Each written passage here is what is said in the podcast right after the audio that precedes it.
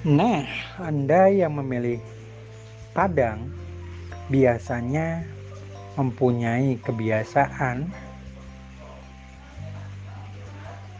fokus kepada hasil yang kadang-kadang membuat Anda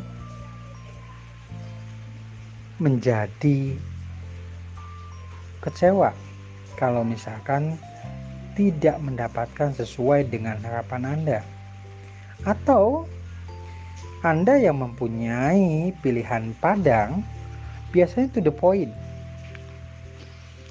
terhadap sebuah situasi kondisi tertentu, di mana yang paling penting bagi Anda adalah yang penting itu tersampaikan.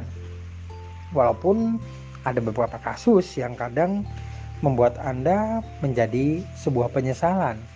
Atau bagi Anda yang memilih padang, biasanya Anda akan mempunyai ide-ide atau kreativitas yang mungkin orang lain nggak terpikirkan akan hal itu, akan tapi Anda justru terpikirkan.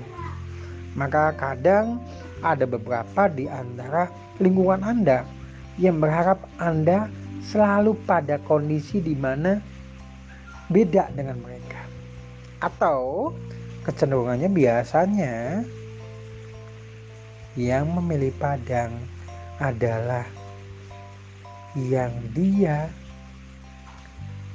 terkadang lebih memahami dan memaknai bahwa segala sesuatu itu pasti ada